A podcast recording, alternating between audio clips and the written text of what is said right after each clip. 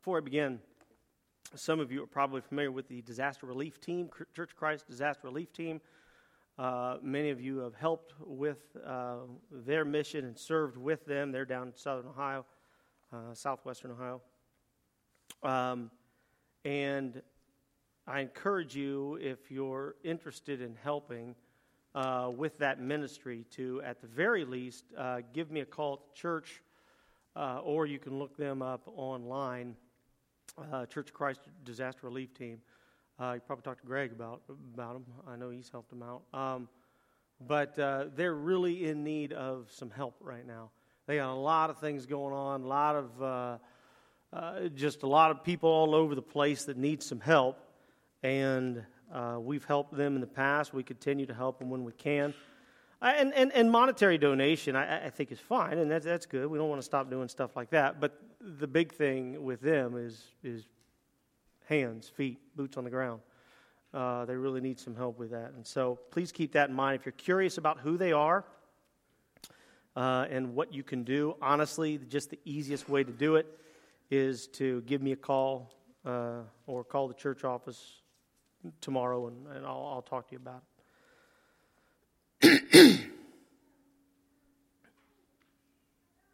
How many of you have cats? Do you have cats? Cat. Um, Have you ever, you ever come home, you know, it's a cold day, you drive home, right? Your car's nice and warm and everything, you know, you get home, cats are running around, you know. Um, you, le- you shut your car off, you know. Where, where do the cats like to go? Do you know? Up, up in there, right? Lay against the block, you know. Mom and dad are uh, on vacation, uh, well, I don't know if they're on vacation. They're not here. I, I they, they go places. Um, I don't know where they are. You might know where they are. I, I don't know. They're running around.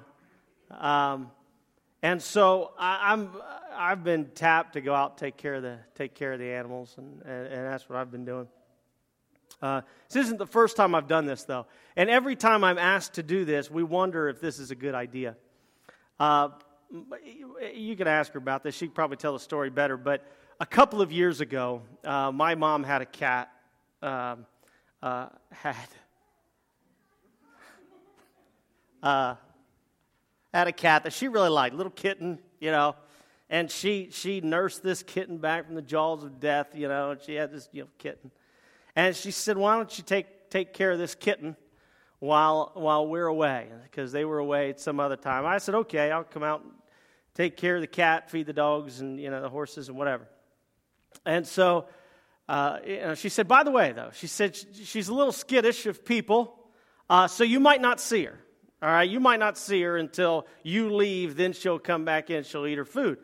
All right, no big deal. So I'm over there in the barn, you know, feeding the cat. I don't see the cat, you know, but hey, she, she's scared of people. So I, you know, I don't think anything of it. And I'm feeding the cat, feeding the cat, feeding the cat. I'm here one day. I'm parked right up side of the church here, and, and I'm helping with something. I, I think we're, we're jumping something, a car, something. And so I pull the truck up and I pop the hood. Yeah. Yes, Ayla. There's a cat. It, it's, it's been a little while. They're, they're, you know, it's a cat. And I knew this was a special cat, a black and white cat. And so I put the black and white cat in a box. And I knew they were going to be home in a few days. And I said, hey, look, um, here's what happened. You know, killed your cat. I mean, that's what happened, right? And I put the box at the house. And I said, I don't know if you want to do something special with this cat. I know, I know that this is a special cat. And uh, I could hear, you know, just the sadness in my mom's voice on the other end of the line. And uh, she said, okay. She said, we'll take care of the cat when we get home. And uh, so it's, it's sitting there on the, on the porch. And, and they get home two days later, two or three days later, I don't know. And uh, they walk inside, and my mom tells dad, she said, could you go out and, and, and take care of the cat, bury the cat? And dad says, No problem. I'll go out and bury the cat. And he walks outside, and, and the cat's sitting there. The cat comes up and meowing and purring and wanting food, and there's the cat, black and white cat. And dad walks in, he says, he says, You're not going to believe this. Actually, the, the, my sto- the story was he walked in, didn't say anything. Like, just of, You're not going to believe this. The cat's fine. There's nothing wrong with the cat.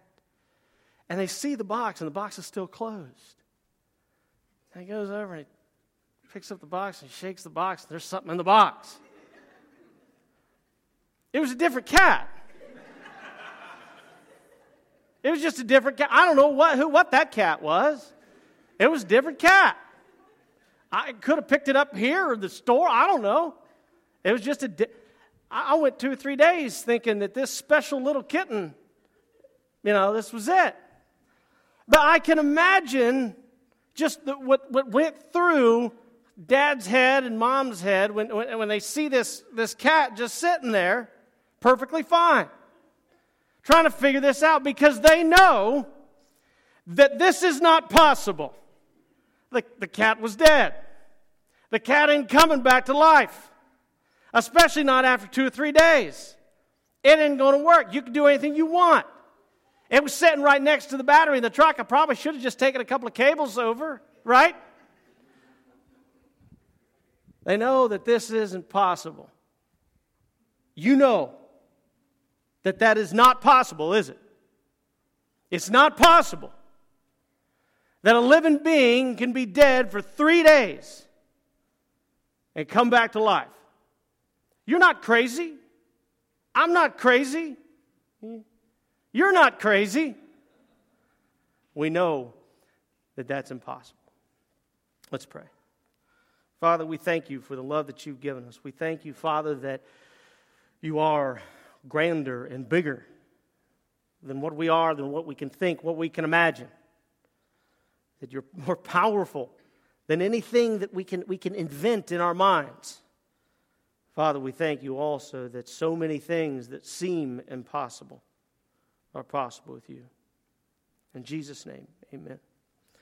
If you have your swords with you, turn to John chapter 2. We're actually going to be really kind of in two places John chapter 2 and 2 Corinthians chapter 5.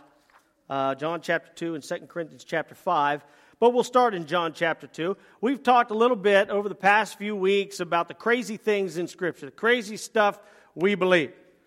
Um, and, and it's just part of accepting Jesus. It's just part of the Christian walk. We started out, again, once again, we started out with embracing the fact that you are called to be, even commanded to be, holy. Now, not only is that a wonderful thing, but it's also a command and it's a challenge. To be holy. To be holy means to be set apart, it means be unique. Uh, the, the best way to describe it is sacred. But for our purposes, because it's completely accurate, we could say different. Different.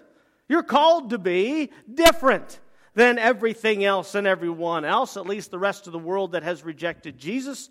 You're called to be different, and you can accept that then we can begin to accept some of the crazy things of Scripture. If we can't accept that, we have a very hard time accepting the foolishness of the gospel. Remember, that's what Paul calls it the foolishness, tongue in cheek, the foolishness of the gospel. After that, we, we, we listen to Jesus say just one of the craziest things eat my flesh and drink my blood. Unless you eat my flesh and drink my blood, you have no life in you. And that's when a lot of people, this is what Scripture records, a lot of people walked out. And said, We're out of here. That's, that's, that's too much for us. That's too deep. I don't know what kind of crazy religion you're running here, but we're not going to eat your flesh or drink your blood. Well, if they'd have stuck around a little bit longer and maybe asked some questions, they would have found out that Jesus is talking about himself, his character, his nature, the way he is, the way he sees life, his honor of the Father, and his love for others. I mean, all of this stuff, he says, feed upon that. Use that for your very energy. Use that for the thing that gets you up in the morning. That's what Jesus tells his disciples. disciples are looking for food, and Jesus says, I have food you know nothing about to do the will of the one who sent me. It's what motivates, it moves him, gets him up in the morning, allows him to live this life full of hope, but also full of value and purpose. Eat the flesh, drink the blood. Last week, last week was a little difficult. Last week was, was a, a bridge a lot of people don't like to cross. And the way Jesus says it is purposefully done for us to ask questions. Unless you hate your mother and father, unless you hate your brother and sister, unless you hate your friends and family, unless you even hate yourself, you can have no part in me. Well, again, if you know anything about Jesus, he doesn't want us actually hating people eh, on this emotional level. He wants us to love people. What's he saying? Love me more. You got to love me more. You got to be dedicated to me. You have to follow me. You have to increase your love for others, but you've got to love me more. I've got to be the focal point of your life. And I think that's where a lot of hopelessness comes from. We don't love Jesus, we don't consume Jesus for our very life, our very purpose, our very being. What do we consume? A lot of things we consume is the uh, acceptance or appreciation of men. Right? I mean, that's, that's a lot of times that's what moves us, you know? And if that's going to move us, what's going to break us down? The rejection of people. Jesus didn't live that way. He didn't live that way. You know, I accept no praise from man, Jesus said. You could uh, uh, call him just the greatest thing in the world. He's, I, I accept no praise from man. Look, my, my, my, my motivation, what I do, what I live on, where I get my hope, my purpose, my mission, my value is from the Father. And so we need to love Jesus even more. Once we start consuming what Jesus is, once we start loving Him more than our very lives, every day stops being something to survive, and rather it's an opportunity to live. There's too many people that go through life, and, and every day is just something they have to survive They just want to survive. I want to get through today and hopefully get to tomorrow. And maybe tomorrow is going to bring a little bit of happiness. Get rid of that. This is no way to exist. Every day brings an opportunity to truly live with Jesus Christ. And it takes death of self, crucifixion of self, not in the physical sense, but in the spiritual sense, our character. To cross that bridge is an incredible step of faith and it's one that takes some time to cross, just like every other bridge. But fortunately, crucifixion of self is not where it ends. If that's where it ended, I don't think anybody would give their life to Jesus. Give your life to me, Jesus says. You know, do what I want you to do, live the way I want you to live, think the way I want you to think, and when all that's said and done, you're going to die and blink into nothingness. Well, I don't think anybody would take that because it's a hard life to live after Jesus Christ. Crucifixion, death itself is just the beginning. Because followers of Jesus believe in a very, very crazy thing resurrection from the dead. Resurrection of Jesus Christ. Think about this now. Think about if no one has ever heard this before. Think about, think about if you're on the outside looking in. This is about the craziest thing you can possibly believe in. I mean, forget about hate, hate, hate your mother and father. Forget about eat my flesh and drink my blood. Resurrection of the dead. How's this for crazy, though? We don't believe in one resurrection, we believe in many resurrections if we believe the Word of God. I, specifically today, I want to talk about three resurrections, not the three resurrections, but three resurrections. But before that, it's more than the resurrection of Jesus that I believe in because I believe the Word of God. There's no such thing as believing in Jesus and not believing the Word of God. Don't fool yourself. Doesn't happen, doesn't exist. If you're going to believe in Jesus, you got to believe in His Word. What other resurrections do I believe in? The widow of Zarephath's son. You find that in 1 Kings chapter 17. The Shunammite son in 2 Kings chapter 4. The man tossed into Elijah's tomb, a dead man tossed into Elijah's tomb, comes in contact with Elijah's bones. 2 Kings chapter 13, very reminiscent of Jesus ministering and someone reaching out to touch his cloak to be healed. The woman, uh, the widow of Nain's son in Luke chapter 7, Jairus' daughter in Mark 5, Lazarus in John 11, all of those raised by Jesus. By the way, Jesus ruins funerals. Okay? That's what Jesus does. Jesus ruins funerals. If you want to have a good funeral, don't invite Jesus. because he's going to ruin that funeral. The guest of honor is going to be sitting up, going to be talking.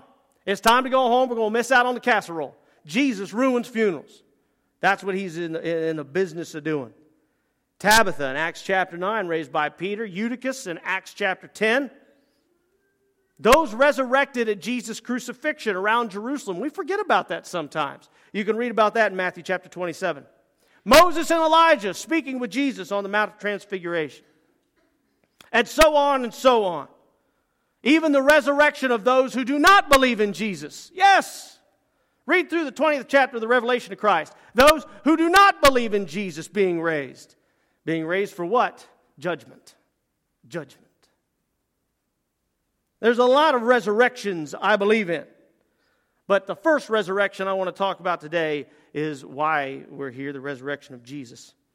And this is where Jesus makes one of the craziest claims in all of Scripture. This is in John chapter 2. After he shows up at the temple, he does this a couple of times in his ministry. But he shows up at the temple in Jerusalem and he notices there's people cheating other people. Oh, I, I, there's, there's, people buying and selling, but that, that's not really Jesus' issue here. You know, that, that's kind of the system, kind of the form.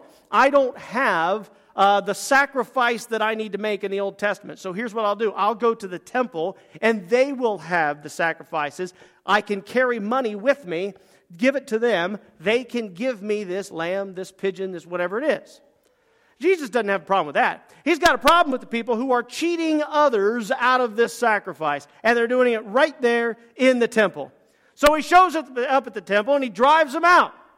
Right? He turns over the tables. I mean, this is this is this is his introduction right here. And he moves them out of there. John 2, 18 through 20. The Jews responded to him, What sign can you show? They're, they're angry. What sign can you show us to prove you have the authority to do all this? In other words, who do you think you are? I want to see some identification. You just come in here and you mess up our whole system. Verse 19, Jesus answered them, Destroy this temple. Think about this. He's standing in the temple. This is, this is the temple that, uh, that Herod built. Okay, there's three temples. Solomon built a temple, and then it's rebuilt during the time of Ezra and Nehemiah, and then this is the, the biggest temple that they rebuilt again during the time of Herod. So he's standing in this huge building, and he says, Destroy this temple, and I will raise it again in three days. Even the people standing there thought this was crazy. They replied, Look, it's taken 46 years to build this temple, and you're going to raise it in three days. Raise with an S, not raise with a Z. Raise with an S. Raise it. That's a pretty crazy claim. They looked at this huge building around them and they said, That's impossible.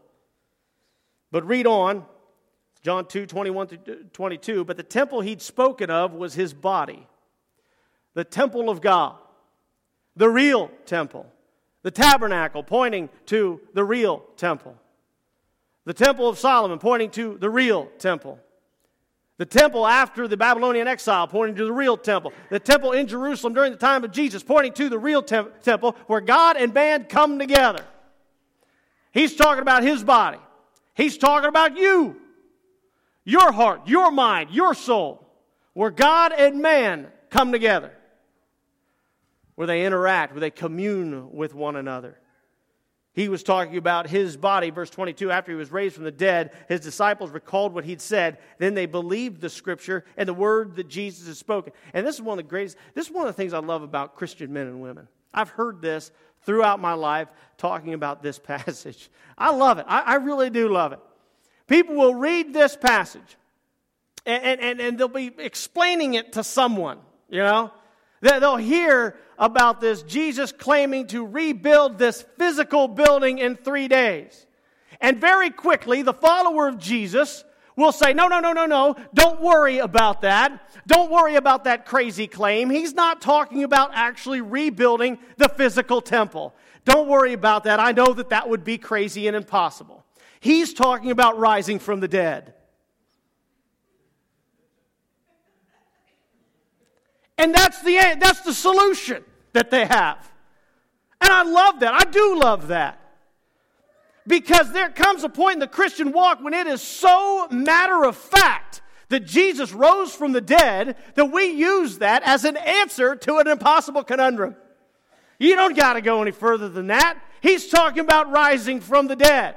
And of course, it's even better when the person they're talking to says, Oh, okay, all right.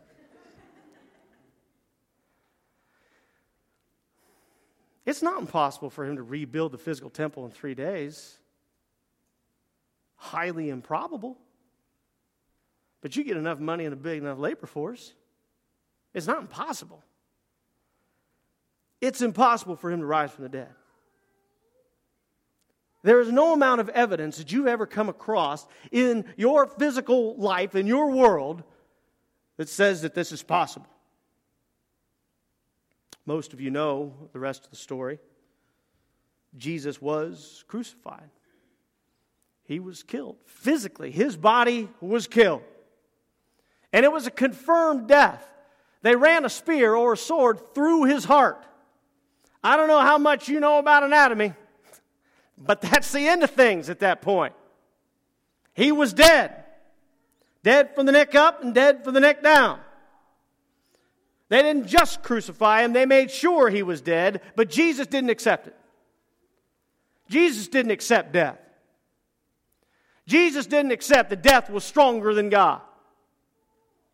He was buried in the tomb, and three days later, Jesus walked out.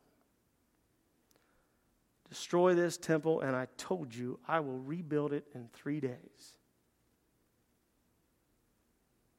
Why three days? Why three days? I don't know how long the cat was dead. Could have been dead a day. That was enough. Why three? Could have been one, could have been two, could have been four. Why three?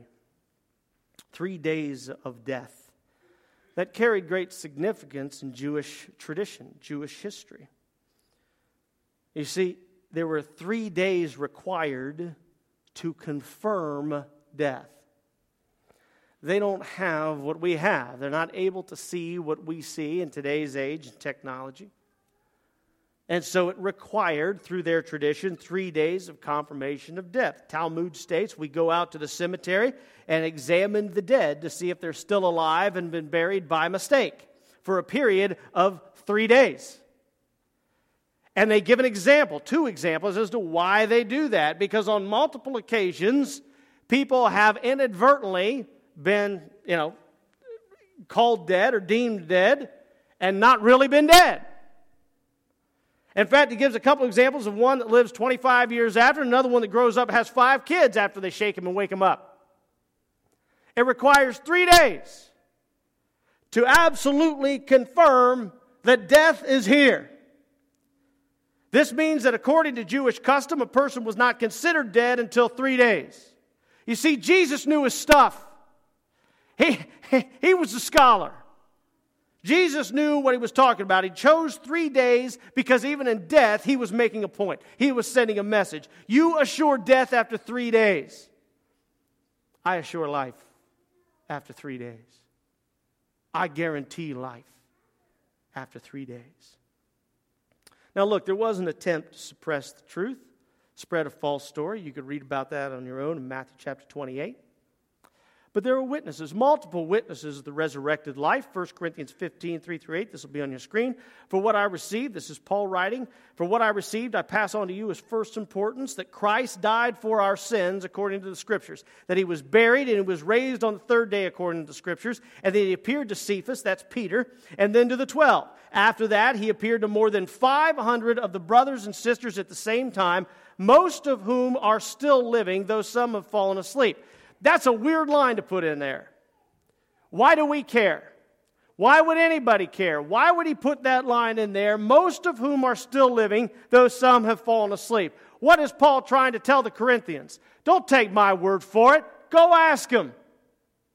Go ask them. Go talk to them. Write them a letter. I'll be the courier. I don't care. These people that saw the resurrection Christ are still here. Go talk to them. Then he appeared to James, then to all the apostles, and last of all, he appeared to me, that is Paul, as to one abnormally born. That's a, that's a message for another time. But we did start out this lesson with this being the first resurrection that Christians believe in. resurrected by the power of the Holy Spirit through the physical body, Jesus Christ. Can we refer to this as the first resurrection rather than the resurrection? Well, sure we can. God refers to this as the first resurrection rather than just the resurrection. He does this through his servant Paul. All of these wonderful things that Jesus is and Jesus does. If you want to know who Jesus is, if you want to know what Jesus does, uh, read Colossians chapter 1. Answers your questions. There you go. This is a picture of Christ. But Paul talks about this in Colossians 1:18. He is the head of the body, the church. Listen closely now. He is the beginning and the firstborn from among the dead so that in everything he might have supremacy. Number one, firstborn, that means he's in charge, so that in everything he might have supremacy. Number two, firstborn. That means there's more to come. There are others that are going to come being raised to life. Romans 8, 29 through 30. For those God foreknew, he also predestined to be conformed to the image of his son. This is one passage that people make far harder than it has to be.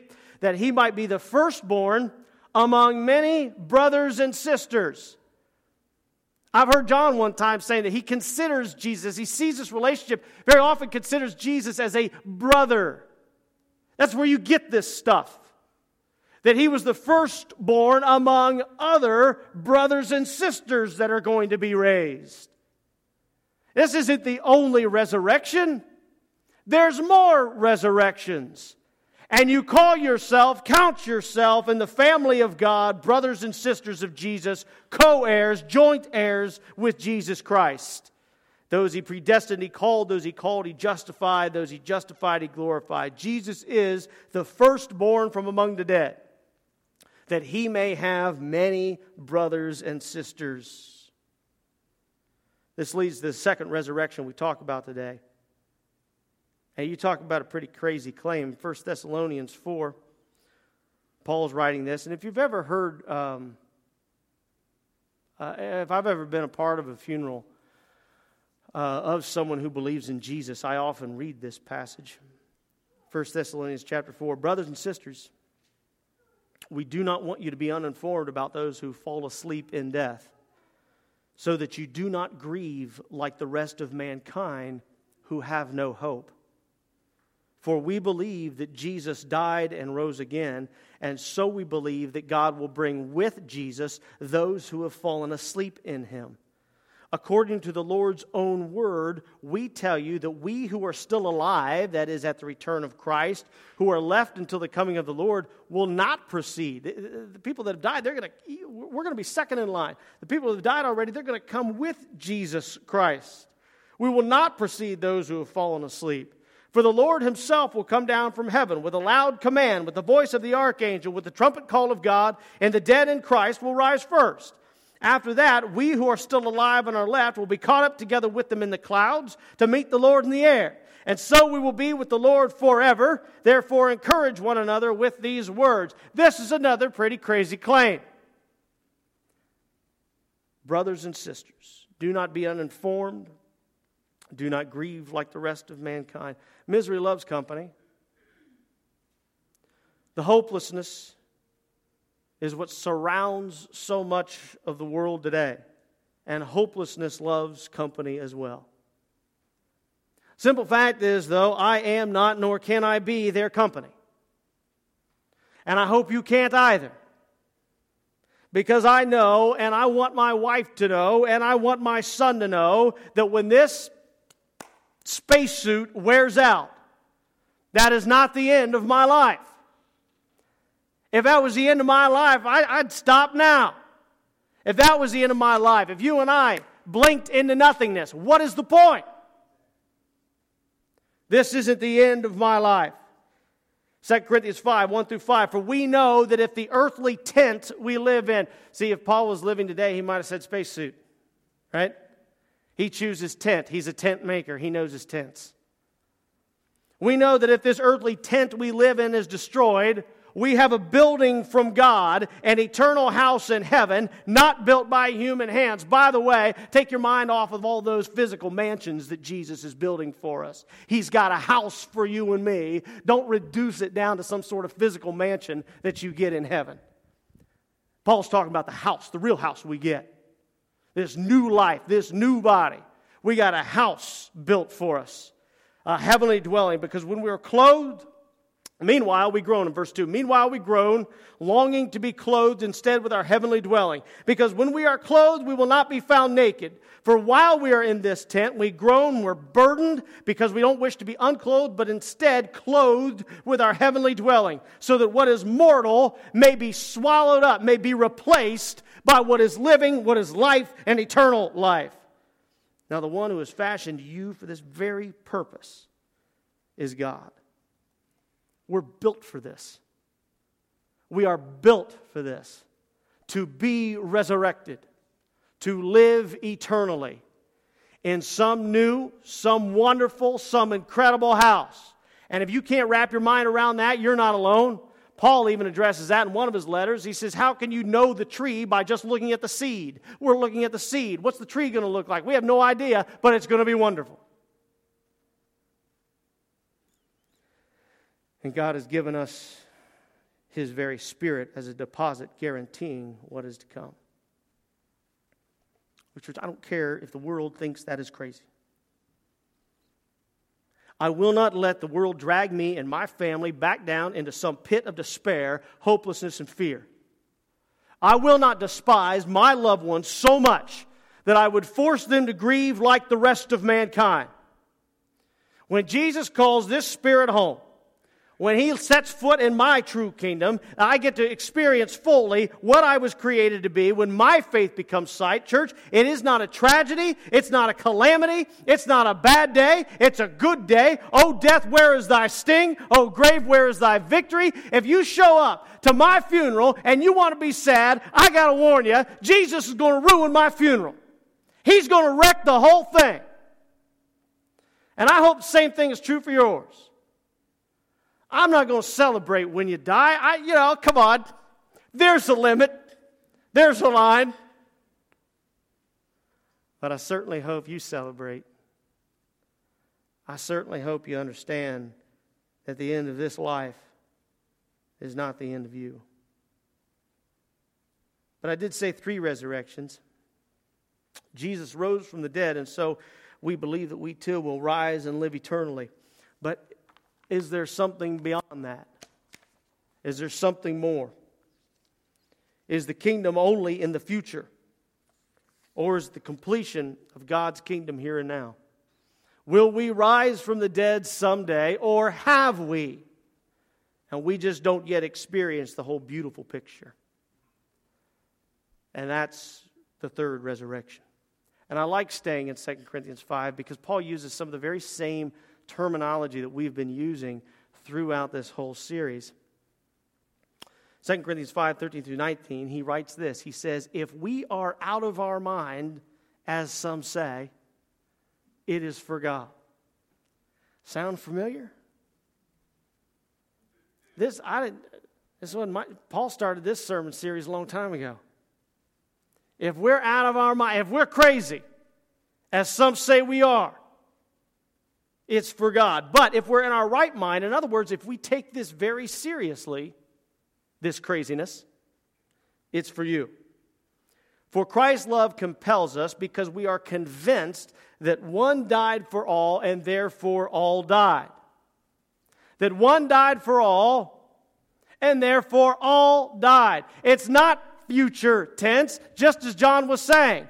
Paul takes it a step further and he says it's past tense all died because Jesus died for all. And he died for all that those who live should no longer live for themselves, but for him who died for them and was raised again. So from now on, we regard nobody from a worldly point of view, although even Jesus we regarded that way at one time. Therefore, listen closely now to verse 17. If anyone is in Christ, he is a new creation not an old creation. You were born in old creation.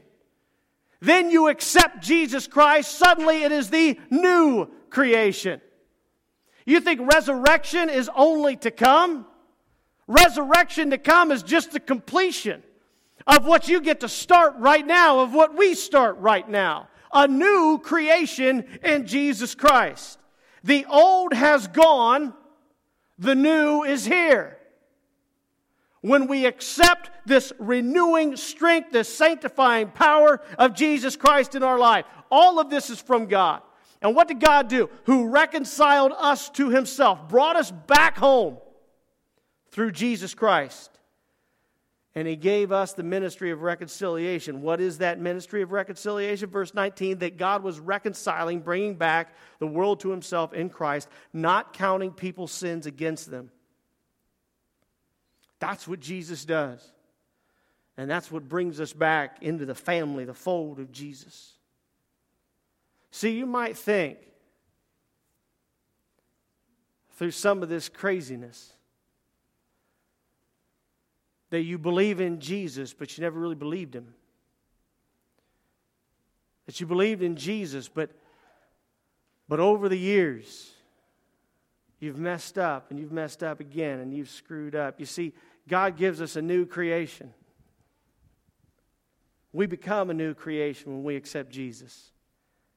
And on day two, we begin to tarnish that, don't we? On day two, it seems like already we're mixed up and we've dirtied up and we've screwed up this brand new creation that we are in Jesus. I want you to remember something. This could be day number one for you. You could have accepted Jesus Christ, the truth of who Jesus is, a year ago, day ago, week ago, 20 years ago, and today can be day number one. Scripture tells us that we are being renewed every day. Every day. Don't take my word for it. 2 Corinthians 4:16, look it up yourself. We are being renewed. So yesterday might have been a hard day. Yesterday, you might have taken this new creation in this wonderful new kingdom and somehow and in some way messed it up again. Today's a new day. And you're a new creation today. Every it's only 1031. We're still new. And you're a new creation today. That's what Jesus does for you. That's what Jesus does for me. That's the craziness that people refuse to accept. That I can be made new and be made right again every single day.